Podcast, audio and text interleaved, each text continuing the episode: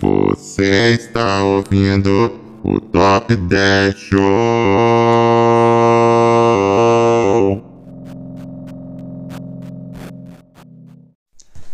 Mais um Top 10 Show, o programa e podcast, por que não? Que é, Top que é 10. e que também é Show! um show, É um show show de variedades na De sua sucessos. na sua no conforto do no seu, seu, sofá. fone ouvido, no conforto do seu sofá, né? E variedade é o que não falta aqui. Sim. E o tema de hoje, como você já deve ter lido, foi um tema que foi inspirado aí eh, novamente pelos tempos sombrios em que nós estamos vivendo. Uhum. Né, Nós pensamos como nós podemos fazer as pessoas pensarem em outra coisa que não seja morte e Vamos, vamos, sofrimento. vamos tentar lembrar de uma época antes dessa bagunça toda, É. né? quando não era o novo normal, era o antigo normal mesmo, o normal que era normal. Uhum. E vamos lembrar de alguma coisa bem legal que a gente fez naquela, naquela época. O que, que a gente fez de legal naquela época? A gente visitou um cemitério. E aí a gente pensou, vamos falar dessa viagem que foi. Cara, eu acho. É o que- segundo programa de turismo. Eu, eu gosto muito dos nossos programas de turismo. O primeiro Sim. foi para Cuba e o segundo para visitar um cemitério. Cemitério. É. Foi uma viagem bem legal, acho que foi a segunda viagem mais legal que eu fiz depois que eu cheguei aqui. Só perde, obviamente, pra Nova York, a melhor cidade do mundo. Mas. E aí, esse cemitério é famoso por ter famosos. Sim. Várias pessoas famosas estão em seu descanso eterno, pelo menos o corpo delas está. E não é eterno, mas nesse cemitério. Tanto que tem um mapa, quando você chega lá, você pega um mapa. E, Inclusive a foto do nosso programa é a gente olhando um mapa. Que cemitério você entra e vê um mapa? Talvez um Exatamente. outro, né? Mas É, acho que deve ter outros que tem tem um em isso. Buenos Aires que tem isso, por exemplo, eu acho. É, eu fui, mas eu não peguei o mapa. Esse eu fui porque tinha várias Talvez celebridades. todos tenham, mas a gente não vai em muitos. Enfim, Enfim, é um cemitério famoso por ter gente famosa enterrada lá. E aí a gente começou a pensar que dava. Na época, a gente já tinha, o- já tinha o programa de tal, no meio da primeira temporada ainda. não, né? tinha acabado a primeira temporada, a gente tá começando a pensar na segunda. e Foi, uma Foi, é das primeiras verdade. ideias da segunda temporada. É verdade. Mas aí teve outras coisas que entraram na frente e É. teve o corona. E a gente guardou pro f- final, quase final da nossa temporada, Isso. né? Para você já ir preparando o seu coração. Né? Nós estamos no episódio 16, É. Isso, eu acho. se eu não me engano. E a gente vai acabar no 18 essa temporada. Isso. A gente fazer. Ou não acabar, mas a gente fazer uma pausa. Uhum. Até mais ou menos próximo ao final do ano, quando a gente entra naquele período. Esse é o nosso plano, né? Ninguém sabe o que vai acontecer até o final do Isso. ano. Né?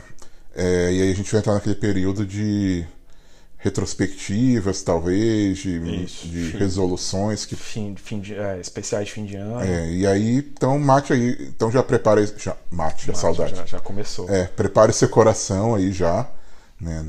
E é isso. Mais alguma coisa? Ou- Ah, não, podemos ir direto pra morte. Número 10. Número 10 dessas famosas, dessas quase celebridades, algumas é, descansando em Princeton. Quem é, Shows?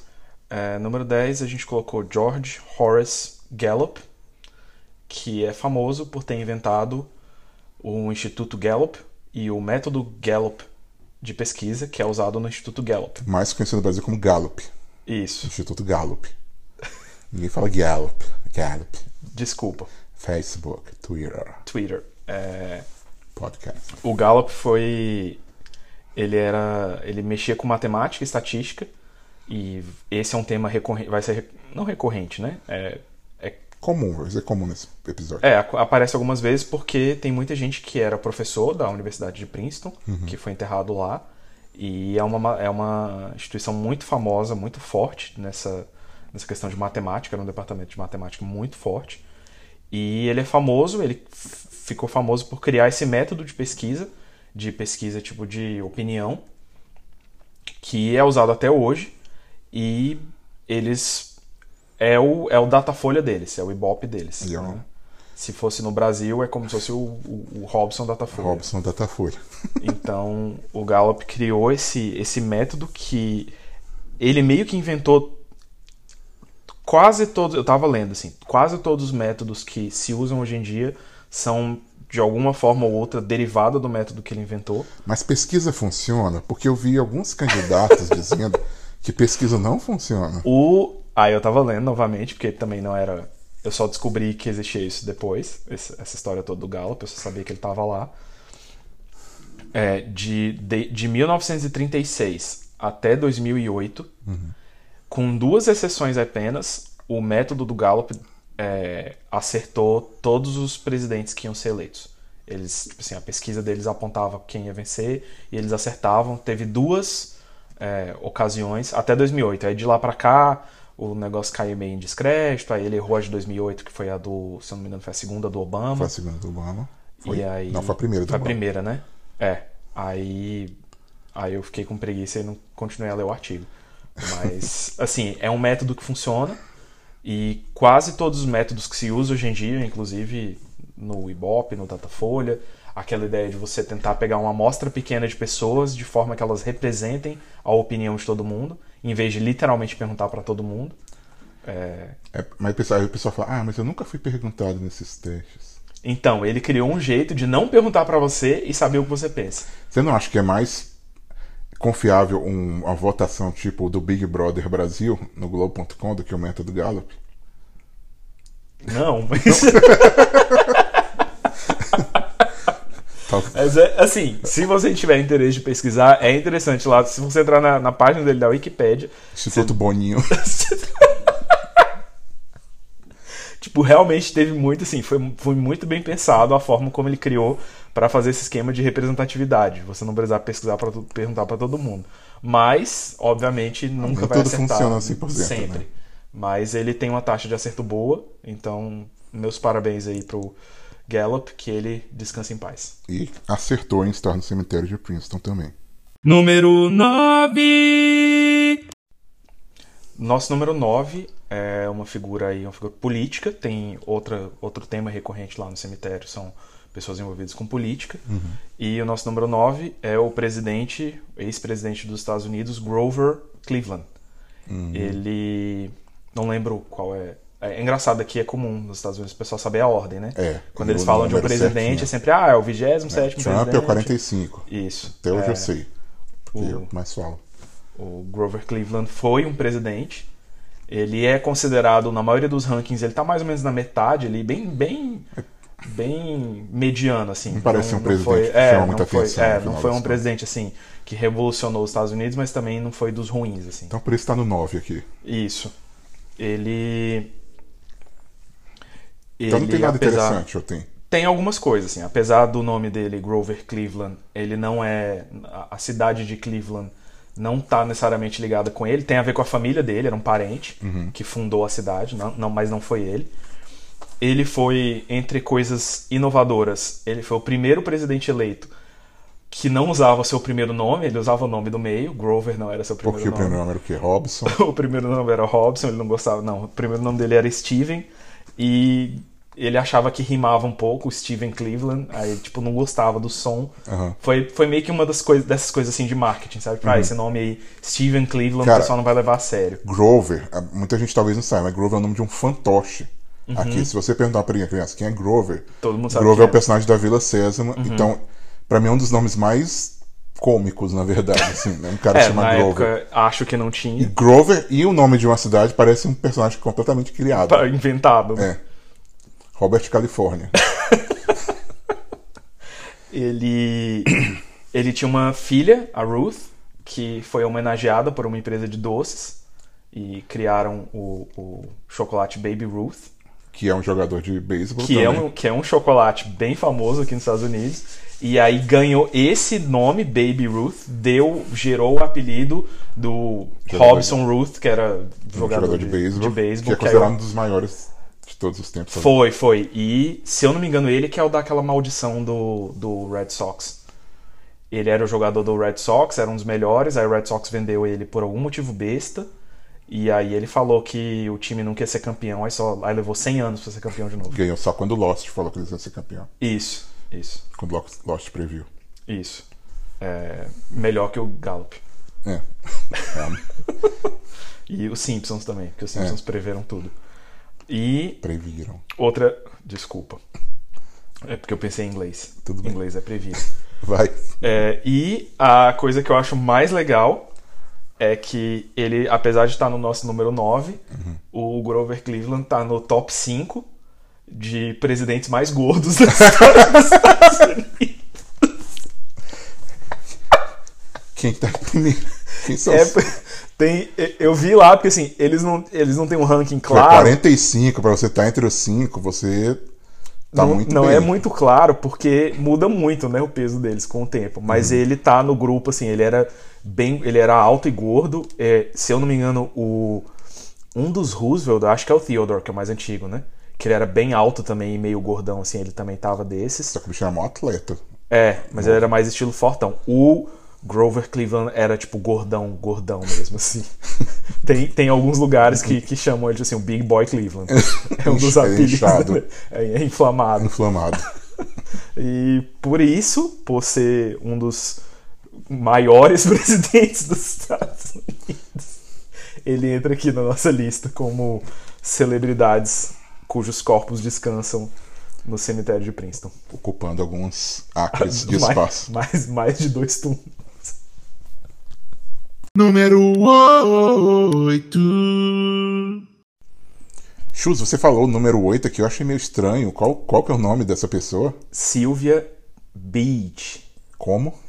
Sylvia Beach. Como tipo, escreve isso? Tipo praia. B-E-A-C-H. Ah, tá, tá. Diferente da pronúncia de outro Do Xingo. tipo de palavra. Isso. Não, não é, não é. É Silvia. Silvia. Na primeira vez que a gente chegou aqui, a Josi perguntou pra motorista de ônibus: é, esse, esse ônibus vai pra praia? E aí a pessoa olhou assim, aí ela. Ah, de, de- de- o, o mar. Aí, ah, vai sim, vai sim. sim, sim. É. É um. Na, é um, é por isso que é na uma Pensilvânia a gente fala pronúncia- shore, a gente não fala Sim, praia, a gente fala shore. entendi, pro shore. entendi. É, a Silvia. Silvia era envolvida com, com literatura. E ela era dona de uma. de uma loja de livros, uma livraria, e acabou meio que virando uma editora com o tempo. Porque ela era considerada, assim, ela foi considerada na época, ela nasceu em 1887 e viveu até 1962, então uma pessoa ali do começo do até o meio do século XX. Ela era uma, considerada muito visionária, assim, ela, ela publicou muita coisa que as pessoas não queriam publicar e tal, e, e ela acabou ganhando destaque por isso, porque ela, tipo assim, tinha um gosto literário avançado, considerado avançado para a época, então ela deixou de ser só uma pessoa que vendia livros e começou a dar oportunidade para as pessoas que não tinham oportunidade de serem publicadas. Aí foi assim que ela virou uma editora. E aí o feito mais famoso dela, que assim é considerado o feito mais famoso, ela publi- foi ela que publicou nos Estados Unidos pela primeira vez a obra Ulisses do James Joyce, que é irlandês, né? Foi publicado na Europa e na época era considerado justamente é bem essa história, assim, era considerado um livro muito é, é, Estranho. estranho, as pessoas não iam gostar, Você ele não ia era aguentar ler, é muito Exatamente. E aí dá pra entender, porque é um livro enorme, grande. É Difícil de seguir. difícil de ler, parece ser bem chato, não li, nem quero ler, mentira, eu queria ler. Mas, Eu queria ter coragem de ler. É. E aí, mas era essa coisa, ela foi uma pessoa visionária, viu que, que isso aí tinha futuro, aí foi ela que publicou, e ela também foi ela que encorajou a publicação, foi meio que uma das pessoas que mais estimulou o Er- Ernest Hemingway a publicar seu primeiro livro. O primeiro livro dele foi, foi a, a editora dela que publicou. Então ela entrou meio que pra história como alguém importante por isso, assim, por ser alguém que incentivava essas pessoas que eram visionárias e na época não tinham muitas chances. Se tem pessoa com uma piada com ela, ou a gente pode passar para o próximo item. Não, a única piada que eu tinha é que dá pra entender ninguém querer publicar o Ulisses porque era muito chato. Ela foi a pri- primeira pessoa dos Estados Unidos que teve coragem de ler e gostou. Mas é isso, assim, acho que tem um certo valor histórico, mas como não tem nenhuma piada, a gente pode ficar por aqui. Beleza, então parabéns aí, Silvia Popovic. número 7. É, número 7 é mais uma vez um matemático, o famoso para os ma- para quem se interessa por matemática e já estudou matemática, Ninguém que escuta esse programa, provavelmente. Kurt Gödel.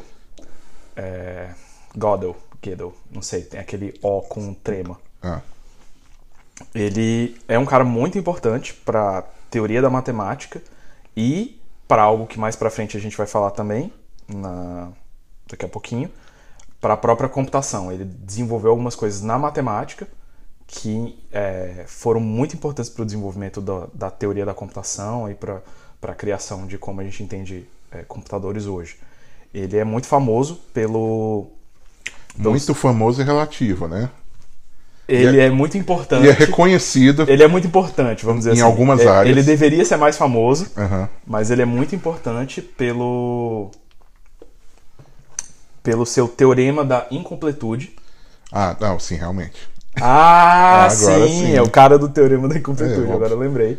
Que eu fiquei muito encucado. Eu conhecia ele da época que eu fiz, que eu estudei computação há Uhum. vários anos atrás. Eu estudei ele na minha matéria, que era literalmente o, a- o nome da matéria era Teoria da Computação. E, e eu queria entender, porque eu falei, cara, eu quero falar do Gandalf no programa e eu quero entender o que que é esse negócio. Passei três dias lendo vários artigos para entender. E as pessoas por falam quê. que não tem trabalho fazendo esse É, o podcast. pessoal acha que a gente vem- chega aqui e fica falando, fica, fica inventando a nossa cabeça as coisas que a gente fala. Porque eu queria entender por que, que ele era tão importante. E aí eu finalmente consegui uma, uma ilustração do porquê que é importante. Saquei. O que, que acontece? Na época do Gödel, o maior projeto que tinha na matemática, eles já tinham basicamente descoberto todos os números e como que soma, todas as qual o operações, número mais qual é grande o, o- e qual o número mais pequeno. Isso, o mais maior e o mais menor. Aham. E eles estavam começando já, assim, já tinha pouco assunto para debater. E o projeto que eles tinham na época era o seguinte: tinha uns caras, o mais famoso que eu me lembro agora de cabeça era o David Hilbert, também que ninguém conhece Sim. que ele tinha um projeto que era assim: a gente vai listar todos os axiomas da matemática. Ele tinha tipo, é como se fosse um dicionário da matemática, todas as fórmulas Aham. que existem. Porque ele tinha uma teoria, esses caras tinham uma teoria de que você conseguia, que a matemática ela tinha assim, você ia ter um conjunto de axiomas que ia explicar toda a matemática, eu ia ter algumas fórmulas e com essas fórmulas eu consigo res- es- explicar tudo o que acontece na matemática. E o Gödel conseguiu provar, por isso incompletude, que ele fala não existe esse conjunto. Aí eu falei, cara, isso aqui não faz, ainda tá muito difícil, não dá pra ninguém entender nada. Josi, eu tenho uma filha pequena. Tenho. Uma das perguntas que ela mais, go- mais gosta de fazer é why? Por Aham. quê? Você fala uma coisa, ela fala por quê? Why? Aí você explica por quê. Aí você explica, ela fala por quê.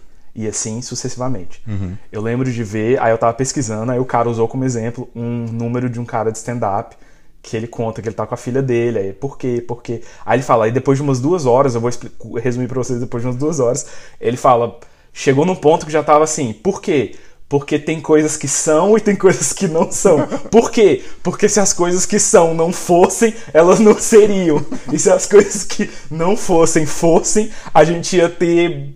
A gente ia andar na rua em cima de uma pizza e ia tomar banho com Coca-Cola. Ou Tipo seja, assim, ele chegou na metafísica e na epistemologia com o um filho Exatamente. dele. Aí depois que ele explica isso, ele, a- ela continua. Por quê? Aí ele fala, aí no final ele fala assim: ah, porque sim, porque eu disse, e acabou. E é exatamente isso que o Gödel provou. Que, porque ele disse, então, teoria da computação. Exatamente. Ele disse, porque eu disse. Aí, ah, beleza, se o Guedel então, falou. se Tu é tudo, tá no cemitério de Princeton, quem?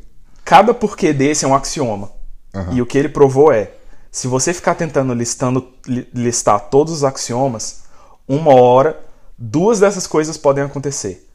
Ou você vai deixar alguma coisa que é verdadeira de fora, que é o que acontece, você não consegue explicar tudo para os seus filhos quando eles com- explica- é, perguntando por quê, por quê, por quê. Você nunca vai conseguir explicar tudo. Ou você vai acabar incluindo algo que não é verdade na sua explicação, que é normalmente quando você fala, porque eu disse, Aham. porque sim. Porque é aquela sim. coisa que não é uma. É verdade, mas... Mas é aquela coisa pra encerrar. Ou então a você faz discussão. igual o pai do Calvin, que falava que a foto era preta e branca, e ele falou assim, é, porque antigamente o mundo era preto e branco. Exatamente, é essa ideia, tipo assim, de você meio que inventa uma mentira. Por que, que o céu é azul? Ah, porque foi a da cor que Deus usou. Assim, Uhum. não é verdade.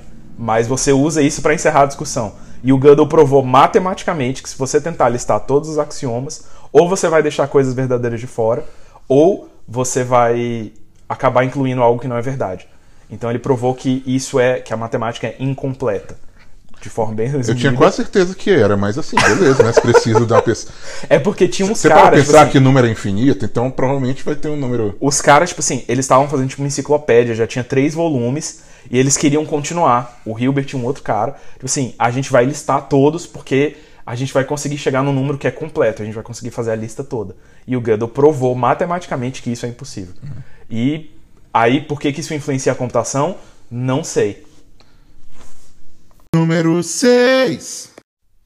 Bom, então, esse cara aí que você falou, eu Kurt esqueci já o Gödel. nome, que comprovou alguma coisa. Aham. Ele foi- falou que ele era ligado com a computação e você não sabe. Aham. né? Mas você falou que ia falar de computação. né? Então, o que, que tem a ver computação? Tem nada a ver números e computação. Então, Kurt Gödel, professor de matemática de Princeton, está lá enterrado. E também estão enterrados lá, agrupei aqui, é, no nosso número 6, Alonso Church, que é considerado o pai da computação, e John von Neumann, que é considerado o pai da computação. Eles são casados? Não. Não. Ah, tá. E também, e também tem o Alan Turing, que não está enterrado lá, mas ele também é o pai da computação. Tá. Então, é basicamente três solteirões e um bebê. A história da computação. É Bem apropriado para pais da computação. Não, enfim, vai, vai, continua. Vamos lá. Alonso Church era matemático e ele criou uma teoria que essa eu de fato tive que aprender na faculdade, mas não consegui lembrar o que, que era e gastei todo o tempo livre que eu tinha na última semana lendo sobre o Gödel. Então eu sei que o Church ele tem uma tese, mas assim, se você viu aquele filme do Alan Turing, do britânico, que é interpretado pelo Benedict Com- Cucumber, Cucumber. aquele é, o jogo da imitação, o nome do filme, que muita gente fala assim, ah, o Turing é o pai da computação. O que que aconteceu? O Turing publicou um artigo que é considerado assim o fundamento, a pedra fundamental da computação. Três meses depois do Gödel publicar um, ar- do Gödel não, do Alonso Church publicar aqui em Princeton um artigo que explicava a mesma coisa.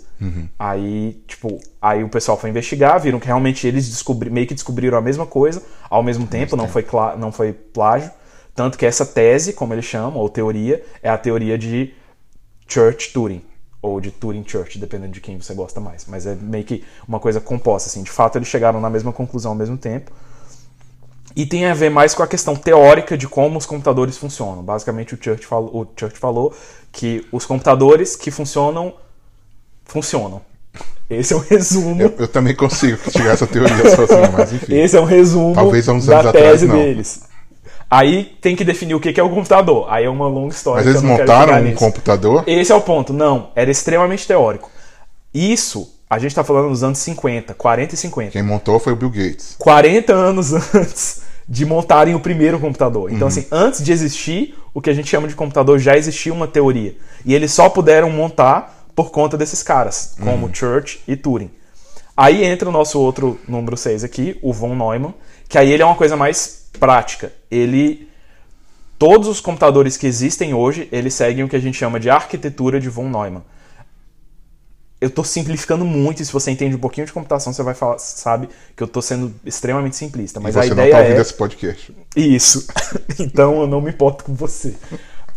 O fato de que existe aquelas peças que você conhece vagamente, como memória RAM, processador e, e disco rígido, é parte da arquitetura de von Neumann. E principalmente como os processadores funcionam. Você tem uma parte que calcula e você tem uma parte que salva o resultado dessa, dessa operação. Aí depois você pega uma outra operação que pega aquele resultado. Enfim, tem memória tem, e tem cálculo é basicamente assim, sendo extremamente simplista, é parte da arquitetura do von Neumann. E sem o Church, sem o Turing, sem o von Neumann, os computadores provavelmente não existiriam como existem hoje. E sem o Bill Gates e sem o Steve Jobs. Mas nenhum desses, fora o Church e o von Neumann, Sim, o estavam. Mark Zuckerberg. e o Jellison do WhatsApp. o Jellison, diretor do WhatsApp. E fica aqui, inclusive, a nossa menção desonrosa Troféu Menção Desonrosa. para o cemitério de Princeton, espe- especificamente a sua administração, porque a gente pegou o mapa para pesquisar e eu queria achar o Alonso Church e não tem no mapa o Alonso Church, É verdade, não tem. o que forçou a gente a olhar todos os túmulos. Os túmulos por horas. A gente ficou, cara, umas duas horas lá aquele dia. Foi Com quase, certeza. né? Na- A gente encontrou todos esses que a gente tá citando aqui, A gente vai citar, viu, a gente, foi, encontrou, a gente botou uma moedinha, botou uma rosa, deu um beijinho no túmulo. é, ajoelhou em alguns, mas o dele a gente, O do Alonso Church a gente a não gente encontrou. não encontrou. É, o cemitério Eu de fiquei- Princeton. Eu fiquei frustrado, porque E eu olha queria que ver. tem os caras ali que teoricamente influenciaram menos o mundo do que Sim, tem gente bem menos importante que tá, no tá mapa, listado lá. no mapinha, mas o Alonso Church não tava. A gente pesquisou e não achou. E no dia tava fechado, não tinha nem ninguém que eu pudesse lá, era fim de semana. Não tinha alguém. Fechado, assim, a administração eu não podia entrar lá e perguntar, ver se alguém sabia. Então, por isso, menção desonrosa para Princeton. Número 5. Tá, a gente está falando aqui de vários, a gente já citou alguns professores da Universidade de Princeton, e dentro da Universidade de Princeton saiu uma, uma outra instituição que também é muito importante até para nossa escola que a gente estuda aqui hoje, que é o Seminário de Princeton. Uhum. E é muito difícil falar do Seminário de Princeton sem falar do nosso número 5, Jonathan Edwards. quem foi Jonathan Edwards. Bom, Jonathan Edwards foi um dos primeiros presidentes do, da Universidade de Princeton. Uhum. né? Ele não foi ligado diretamente ao seminário, apenas historicamente, teologicamente, Uhum. talvez filosoficamente um pouquinho, é, mais como uma reação a ele do que como discípulos dele. Mas o Jonathan Edwards é importante porque ele é considerado por muitos o primeiro e talvez o maior filósofo americano, não apenas um teólogo é, ou um pastor, mas um, um filósofo também. E ele é considerado realmente assim, uma das pessoas mais inteligentes que já surgiram nos Estados Unidos e mais influentes, mesmo que hoje em dia talvez você nunca tenha ouvido, muitos de vocês talvez nunca tenham ouvido falar de Jonathan Edwards. Ele também estava envolvido no grande avivamento. Uhum. né? Ele pregava para milhares de pessoas, as pessoas ouviam ele pregando. Ele é famoso pelo sermão é, com o título simpático de Pecadores nas mãos de um Deus irado. Sim, Que as pessoas diziam que diziam que as pessoas desmaiavam só de ouvir as pessoas esse é sermão dele. choravam de medo, É, e eu era lembro que eu aterrorizador. lembro que a primeira pessoa que me mandou isso falou: "Não leia de noite, pra você não ficar com medo". E ele ele também ah, é muito, como é que eu posso dizer? Ele era muito, ele não era um cientista, mas ele tinha uma visão muito positiva da ciência. Ele gostava muito da Isaac Newton, ele é famoso por escrever um tratado sobre aranhas voadoras, né, em que ele Obrigado, mas não obrigado. em que ele passou dias examinando como que as aranhas pulavam de uma de uma teia para outra, e ele Uhum. chegou à conclusão que algumas delas voavam. né? Era mais a ideia de planar, né, do que voar, Aham, mas enfim, aham. é mais engraçado você falar que as aranhas voam. Não, obrigado. É, E ele também era tão, ele era tão empolgado com a ciência que quando um colega, um conhecido dele, estava testando uma vacina, ele se ofereceu Uhum. para testar essa vacina. Vai ser um dos, dos- das cobaias. É, uma das cobaias da vacina. E aí ele. E aí a, aconteceu? ele morreu da vacina. que droga. Então, assim, nos tempos de hoje talvez não seja uma boa Não é história bom para rir se disso. contar, mas é, foi isso que aconteceu. Né? Jonathan Edwards, o- um gênio do seu tempo, é Uhum. um cara que apoiava a ciência, com isso eu estou dizendo que assim, não estou negando a ciência, Uhum. ou nada disso. Né? Quando apareceu a oportunidade dele de testar contra a vacina, ele fez e Deu- ele, deu sua vida e ele pela morreu. ciência. É, deu sua vida para a ciência. Né? o- a- deu alguma coisa errada, Uhum, né? o pessoal não sabe direito o que aconteceu, talvez a dose era muito forte para Uhum. para criar os anticorpos, sei lá. Eu, eu não- eu não sou médico igual todos os brasileiros no Twitter atualmente. É. Então ele morreu tomando vacina. É, a, gente, a gente colocou o. o- Até pra contar um pouco da viagem, a gente botou aí o Edwards representando essa classe Dos teólogos. dos, dos teólogos, é, porque por conta dessa influência do seminário de Princeton ali perto, tem várias pessoas legais assim da história da teologia que estão É, lá. vamos ficar de fora porque senão a gente ia listar só teólogo. É, dava pra fazer um top 10 só de teologia e a Uhum. gente não queria fazer só isso, mas tem é, é, deixar aqui a menção honrosa pra nomes como Charles Hodge. Charles Hodge, Archibald Alexander, Arquibada Alexander Hodge. É, que é o filho do Rod, que ele homenageou o Alexander e as famílias deles e filhos. e É, tem. Vários filhos do, do, do Rod estão lá. e eles ficam num, Ah, filhos do Edward. num cantinho especial em que são vários presidentes da universidade e- de Princeton e alguns do seminário, com exceção de uma pessoa que eu não vou falar agora Por quê? quem ela é, porque ela é um dos nossos Vem mais pra frente. mais pra frente, né?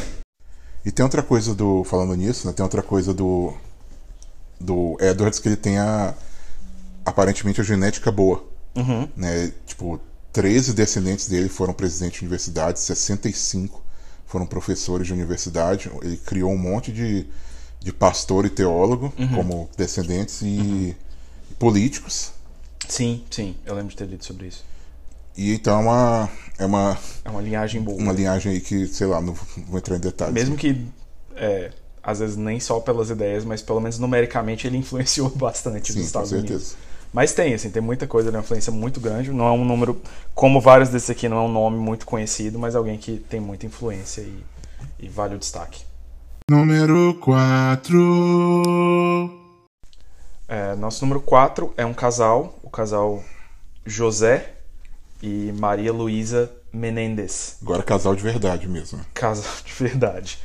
É, é uma história trágica, com alguns é, pontos curiosos. É, é- é bem uma história curiosa, assim, né? Porque essa é uma história que eu contei pra você antes da gente sequer ter o Top 10 Show. Sim, E aí, quando a gente tava formulando a viagem pra Princeton e pensando nas locais pra visitar no cemitério, eu descobri que esse casal estava tava enterrado, lá. É, foi por curiosidade, foi, foi por, por é, coincidência que, eles, que a gente E aí eu vou encontrou, contar a conheceu história, essa ao contrário, né?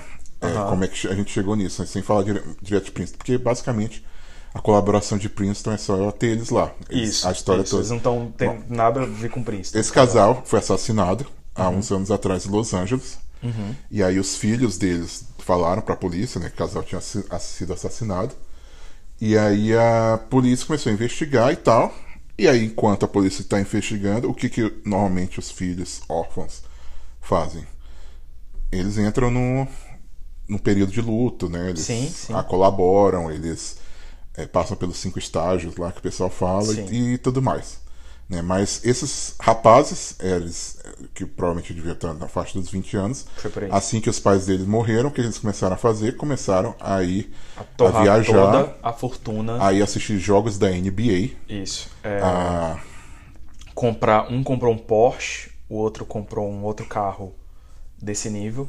Eles estimam que em dois ou três meses eles gastaram quase 700 mil dólares Uhum. da família. E aí passando de viajando de Nova York para Los Angeles, assistindo o jogo da NBA, assistindo tudo mais, né? E aí como que eu cheguei a descobrir essa história? Foi ouvindo podcast de crime? Não. Não. Foi porque um dia eu tava lendo uma matéria sobre cards de basquete, que eu não s- que é um tema que eu nunca li na minha vida, mas eu não sei como é que eu cheguei nesses cards de basquete, que há dois ou três anos atrás, um colecionador de cards de basquete estava vendo um card de algum Do Mark Jackson, armador na época do Knicks. Depois virou técnico, foi até técnico do Golden State Warriors. não chegou a ser um jogador Ele acho que mais famoso como técnico do que como É, jogador. uma- uma- um card que tinha um preço normal, né? Se você não conhece bem a história de colecionismo de cards, n- muitas vezes você tem um jogador importante, o card dele é mais valioso do que um card de um jogador que não é importante, né? Um Romário vai valer mais do que um Neymar. Era uma carta completa. Era só pra você. Você só tinha essa carta se você quisesse completar assim, ah, o, o elenco do, Do Knicks Knicks de do ano- É. 89, sei lá, do ano X. E aí, essa carta começou a ganhar um valor muito alto. Do nada, Do começou a nada, disparar começou o a, valor. vend- o pessoal vendendo no eBay por 200 dólares, 400 dólares, 500 dólares. Por quê? Porque alguém descobriu que na foto desse jogador, o jogador estava na quadra jogando basquete, e aí se você olhasse a, a torcida atrás, você via os dois irmãos assistindo o jogo naquela época, depois de ter assassinado os pais deles. Eles foram pegos na figurinha do Mark Jackson. E aí, e aí, é, um cara, alguém, um repórter, mostrou a carta pra um deles, eles estão presos até hoje. Eles foram presos na época. Sim. É, assim, aí falou, só, só "Esses é são." porque a gente pulou essa parte, mas assim, a polícia começou a desconfiar dessa gastança, foi atrás dos meninos e eventualmente E um prenderam. deles acabou confessando e, É. e eles foram presos. Semelhante a um crime de filho matando pais famoso na história no, do Brasil. no E aí os cara, alguém foi lá, foi nesse cara na prisão, mostrou o card pra ele e falou: "Esse aqui são vocês dois?" Aí, cara, somos. Nós estamos imortalizados no card de basquete de um jogador mediano que agora esse card vale não sei quantos mil dólares. E aí é, eu descobri que esses caras existiam por causa dessa história desse card. Uhum. E aí eu pesquisei, aí descobri que os caras foram pegos por causa disso, porque A eles gente estavam conversou sobre essa gastando história toda e a tal. grana. E aí, pesquisando sobre Princeton, a gente descobriu que tinha uma entrevista com a- o padre, se eu não me engano, ou, Uhum. ou re- ou o pastor, que era responsável pelo cemitério na época, Uhum. em que os caras chegaram lá, os dois irmãos, assim que os pais morreram, e falaram: a gente paga, sei lá, 10 mil dólares pra ter os, eles aqui. Que é mais ou menos o preço que ainda tem alguns é, espaços disponíveis, é, se eu não me engano, é 3.500 dólares. É, 3.500 dólares. E aí o cara falou assim: não, você não precisa pagar muito, você só precisa pagar o preço. O normal. O normal. Né? E aí esse padre ficou desconfiado também. Tipo assim, que filho que tá tão desejoso de enterrar num cemitério completamente distante de onde que eles moram. Né? Basicamente por quê? Porque se você quer gastar dinheiro, você- o que, que você tá atrás de status, você também tá atrás de status num cemitério famoso. Sim. E aí eu conheci essa história quando eu fui es- ver os locais para visitar no cemitério de Princeton, eu descobri que o casal tava lá e falei, agora a gente também vai ter que ir. Aí tem que ir lá. E, olha, esse Eles casal. estão no mapa. Eles estão hoje, num cantinho lá. Tá lá no mapinha de Princeton. A gente foi lá, viu uma lápide bem grande, bem bonita. é, e deixaram, co- deixam coisas para eles. É meio que um caso que na época. Sim, ganhou repercussão. Igual o Brasil um pouco, né? É, ganhou bastante Quando acontece repercussão isso. na época e até hoje, como é um, é um cemitério de alta circulação, o pessoal vai lá, deixa flor e tal. Eu lembro que é um cemitério que não tem tantas assim dessas lápides gigantes. Não. E essa eu acho que era uma das, assim, não maior, mas uma das mais enfeitadas e mais bonitas, eu acho que É, era os dele. mais antigos são grandes um pouco, assim. Depois Mas é eles começaram a grande, mas assim, é um diminuir. blocão de cimento. É, é. Não tem aqueles obelisco, aquelas coisas grandes, assim. É, E o deles eu acho que era um dos mais, assim, notáveis. E, e num canto, assim, sabe? Num É. lugar de- perto de uma árvore, mais assim. a- agradável de se estar do que a maioria dos, dos lugares lá que não tem lugar pra você sentar. Isso. Então é isso, essa história louca só pra ser o nosso número 4. Número 3. Número 3, Chus. Quem é essa pessoa? Porque esse nome eu não reconheci. Todos os outros eu reconheci. Tá, número Isso não. 3, William H. Han Jr., é, O famoso. o famoso William Han Jr. Ele tem uma lápide, a gente tava falando da lápide do casal Menendez, uma lápide super simples, É Até é difícil de achar. Essa foi- difícil essa de foi achar. Tinha no mapa, mas. Tinha no mapa? Tinha. Tinha, tem, ela é importante pra Só eles. que, é, só que a gente ficou procurando porque ela é bem pequena, você passa despercebido, mas é justamente em sua simplicidade que ela ganhou destaque e ganhou esse posto tão alto na Nossa nossa lista, medalha de bronze. que é o que que tava escrito na lápide do William Jr. A lápide dele diz: I told you I was sick. que traduzindo é: Eu disse que eu estava doente. Eu te falei, contei. eu te falei, Eu falei que eu tava, tava doente. É isso, a lápide do cara. Ou seja, é uma lápide que representa muito bem a amargura. É, então eu me sinto representada por aquela lápide. Né, Eu, eu lembro quando eu vi isso, assim, quando eu soube que isso existia, eu ri tanto. Porque é o tipo de coisa que. Tem, o, o povo, assim. cê- existe esse tipo de piada, assim, tipo, ah, coisas que você botaria na lápide. Sim. Aí tem, tem gente que, tipo assim, inventa umas histórias As e tal. famo- ah, as últimas palavras. tá, É, f- f- o- famosas últimas É. palavras e tal. O cara imortalizou. Aí eu fui ler, fui, pes- dei uma pesquisada. Ele tava assim, ele tava há muito tempo dizendo pra família que tava doente e ninguém acreditava. Aí um belo dia ele botou no testamento e foi por isso que não mudaram. A gente tava até debatendo, ah, depois que ele morreu alguém podia ter mudado. Ele botou no testamento que ele queria que a lápide dele fosse I told you I was sick e uma semana depois ele morreu. E eu acho que E é isso. é isso, assim, sabe? Eu acho Tá que lá imortalizado a amargura pra sempre. ele merece da estar nessa pessoa. posição. É, um homem que, que não volta atrás dos seus princípios. Sim. que defende aquilo em que acredita Uhum. e que pune eternamente a sua família por não acreditar nele. Sim, e que morreu como viveu, na amargura.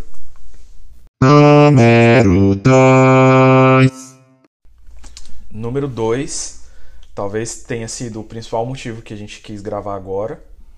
né? É. Tipo, a gente já tava com essa ideia tem um tempo, aí m- relacionado ao número 2, a gente falou assim: ah, vamos fazer aquele de Princeton agora? Aí a gente acabou É fazendo. verdade. Número do... Também não é um nome tão conhecido assim, É, vai se tornar mais conhecido com o tempo. com provavelmente, certeza. que é o nosso Querido, famoso mais famoso do que querido, Aaron Burr Jr. Jr. É, o Aaron Burr Jr. ele foi vice-presidente dos Estados Unidos, foi o terceiro terceiro vice-presidente dos Estados Unidos. N- Foi? Foi, foi. Foi dois mandatos de George Washington, e John aí Adams. John Adams, e aí o Thomas Jefferson. Jefferson, e em segui- e, o vice do Jefferson era o, o Burr. Ele foi senador do estado de Nova York, Lutou um pouco na Revolução. foi lutou na revolução, Americana. na independência dos Estados Unidos. É, Era neto de Jonathan Edwards. Era neta do Jonathan Edwards, a mãe dele era filha do Don- Jonathan Edwards. O pai dele foi Aaron Burr Sr., foi presidente do The Princeton também. Princeton. E o motivo p- por, provavelmente pelo qual ele entrou para a história, assassino De Alexander Hamilton. Alexander Hamilton, E aí- secretário do Tesouro. Que até dois anos atrás ninguém ia se importar tanto com isso, com exceção Isso. de algumas pessoas. Mas que hoje em dia muita gente já ouviu falar sobre Alexander Hamilton e sobre o homem que matou ele. Isso. Então, Aaron Burr é, tá lá no cemitério de Princeton. E aí, é o... vamos fazer uma propaganda pra Disney, como a gente sempre Sim, faz, nosso- né? um dos nossos maiores patrocinadores. Que a gente já falou do Mandalorian um tempo atrás. Foi. Agora... Então, no serviço Disney Plus, que está chegando em breve no Brasil. A gente pesquisou quando. Porque tem aqui nos Estados Unidos já tem um tempo. E tava a promessa de ir pro Brasil. A gente pesquisou, parece que em agosto estreia no Brasil. E estreou no dia 3 de julho isso. no Disney Plus o musical Hamilton, um musical da Broadway. Eles filmaram. Esse musical estreou em 2015 e desde então todas as sessões dele são esgotadas. Ingressos começando, gente pagando 10 mil dólares para conseguir o ingresso, contando a história desse desse pai fundador dos Estados Unidos, o Alexander Hamilton, que tá na nota de 10 dólares. Se você já usou uma nota de 10 dólares, você já viu a cara do Hamilton, talvez você não soubesse. E de todos os, os envolvidos na criação dos Estados Unidos, ele era o único que não era americano nato. Ele não nasceu aqui nos Estados Unidos, ele era um imigrante. Ele veio de uma ilha que na época era chamadas Ilhas da Índia Ocidental, West India. E ele é super importante para Aí criou o sistema para americano criar de finanças. para criar sistema financeiro dos Estados Unidos. Ele criou a guarda costeira, ele criou várias outras coisas, um cara super inteligente. Mas ele não tem Princeton. Ele não tá em Princeton, Mas- embora tenha morrido relativamente perto ali do local. É. Então Mas enfim, no fim das Mas contas, ele morreu num duelo. no, no, duelo no fim de da sua arminha vida, com um Aaron duelo Burr. de pistola com o Aaron Burr, ele atirou pra cima, ninguém se sabe se foi um ato de honra ou falta de mira, mas ele atirou pra cima, o Burr acertou em cheio e assim morreu Hamilton. E aí o Burr virou meio que o vilão da história do Hamilton. Isso. E E ficou famoso agora pelo musical Hamilton. Isso. Então, assim que abrir aí o Disney Plus no Brasil, por favor, assine, assista Hamilton, é muito legal.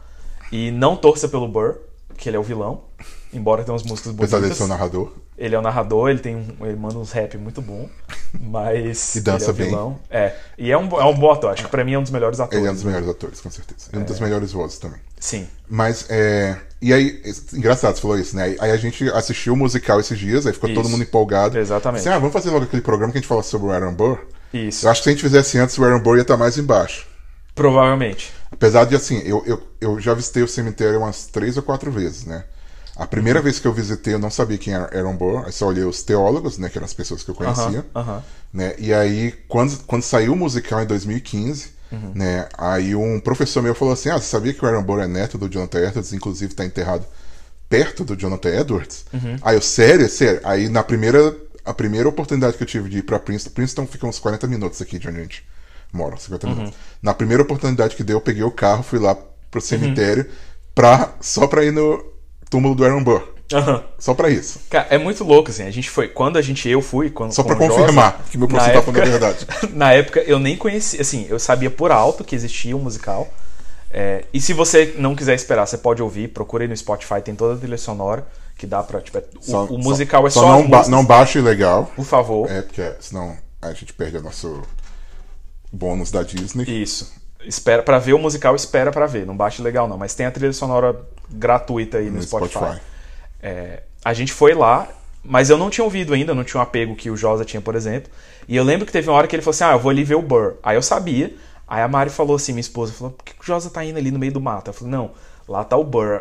Quem? Ela falou: "Não, é um cara do musical aí que o Josa gosta". Na verdade, teve Ah, Então duas vezes tá. que eu saí correndo no mato. Tem uma vez que eu vi um túmulo que tinha Ribeiro no cemitério de Prince. É mesmo. Aí eu, tem um Ribeiro aqui, eu saí correndo.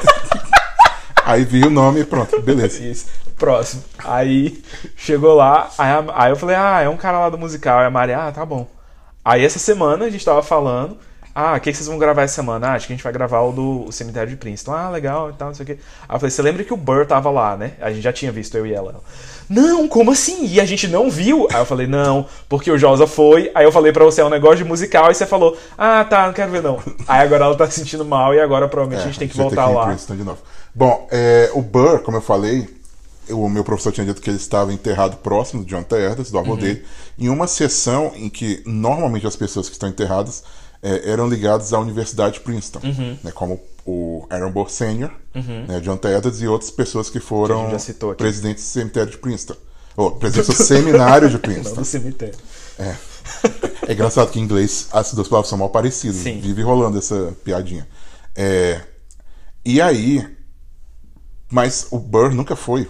Por que que ele tá lá então? Por que, que ele tá lá no, no- Porque o Burr fez tanta bobagem na vida dele que ele pediu pra ser enterrado perto do avô dele e do Uhum. pai dele pra ver se ele tinha uma chance de entrar no céu. Se, se, Então é por isso que o túmulo dele tá no lugar se onde ele ia ganhar alguns pontos. É, o na Burr, balança. o Burr era bom de, de tentar fazer uns, uns, Atalhos. uns atalhos na vida. E aí, que, que a última história, pra gente encerrar esse tópico. O Josa contou essa história, aí eu resolvi dar uma pesquisada só pra gente confirmar, pra ver se é real, porque assim, isso é uma história que o pessoal conta, mas não, a gente não tinha certeza se era real ou não, eu acho que é. Mas aí eu fui pesquisar, eu não encontrei, mas aí li um pouquinho sobre a morte dele. Ele já tinha 77 anos, se casou com uma mulher 20 anos mais nova, porque ele tava pobre, ela era rica. Aí quando ela desconfiou que ele tava gastando toda a fortuna dela, ela quis se divorciar. E aí ela contratou um advogado para fazer o seu divórcio. O nome do advogado, Alexander Hamilton Jr. e aí no dia que o divórcio ficou pronto, não necessariamente relacionado, o Burr morreu. Então, Então, é isso. o que, você- que se faz é que se paga. É, Alexson, é, Alexson, Alexander Hamilton Jr. deu um fim no Na Aaron vida. Burr Jr. Que tinha dado um fim no pai dele.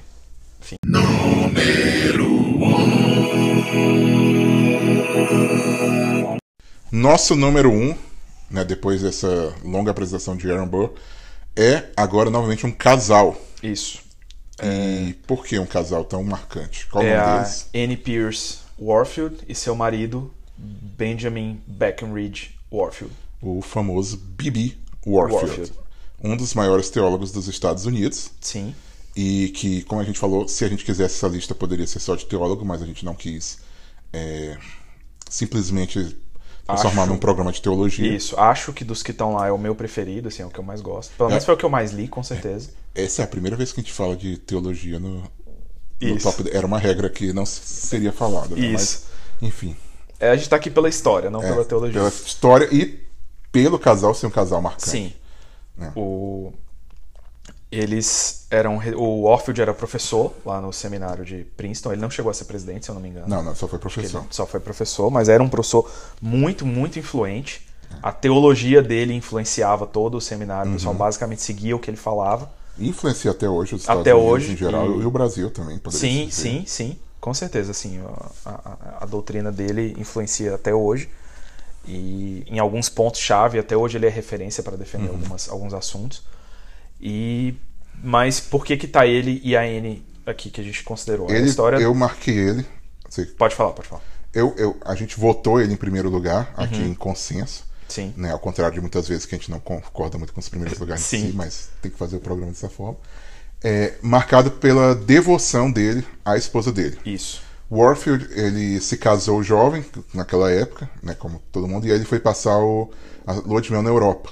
Né, se Ele, não me ele engano, na tinha, Alemanha. Na Alemanha, ele tinha estudado na Alemanha É. e aí tinha conhecidos, quis voltar pra lá. Isso. Quase E todo foi- mundo que est- trabalhou com- no seminário de Princeton estudou na Alemanha, né? Isso, isso. É. Aí quis levar a esposa pra conhecer as coisas que ele tinha conhecido quando era solteiro. Isso, então eles estavam de lua de mel e aí de repente tem uma tempestade de, de relâmpagos, trovões. Isso. Eu nunca sei qual que é o trovão, qual é o relâmpago.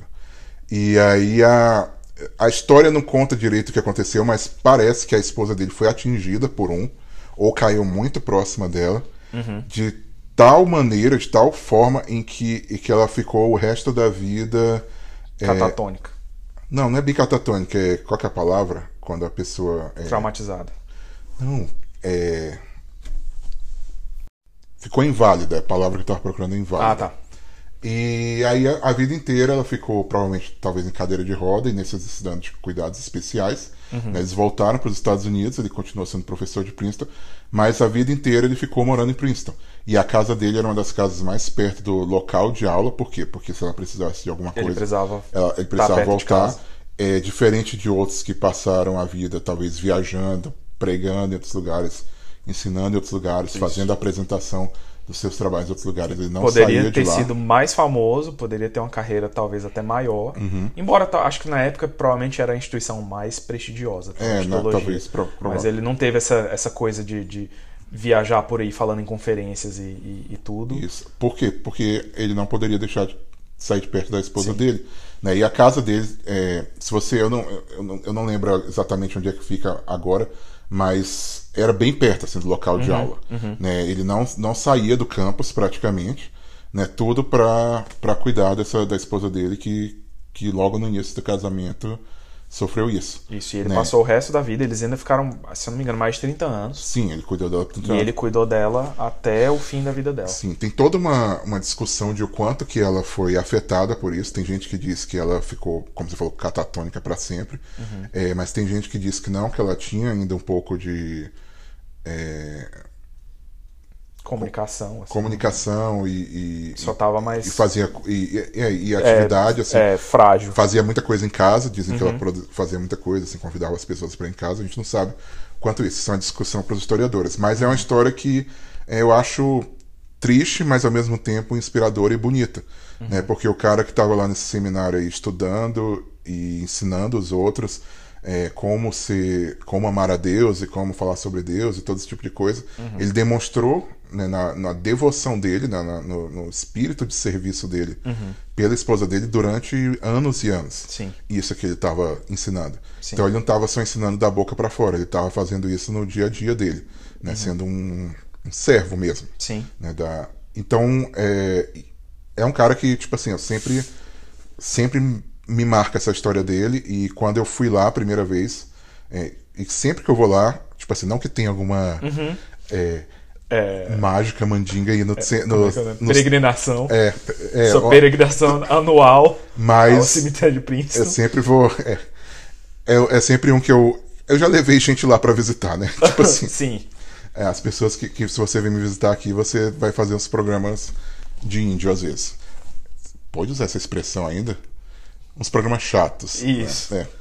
É, e aí, tipo, é um dos que eu sempre passo e conta a história. É, esse- e esse tal, eu e eles queria estão enterrados fazer, com juntos. certeza. É, eu, Eu, acho. eu, admiro muito o Warfield e passei a admirar mais ainda quando descobri essa história.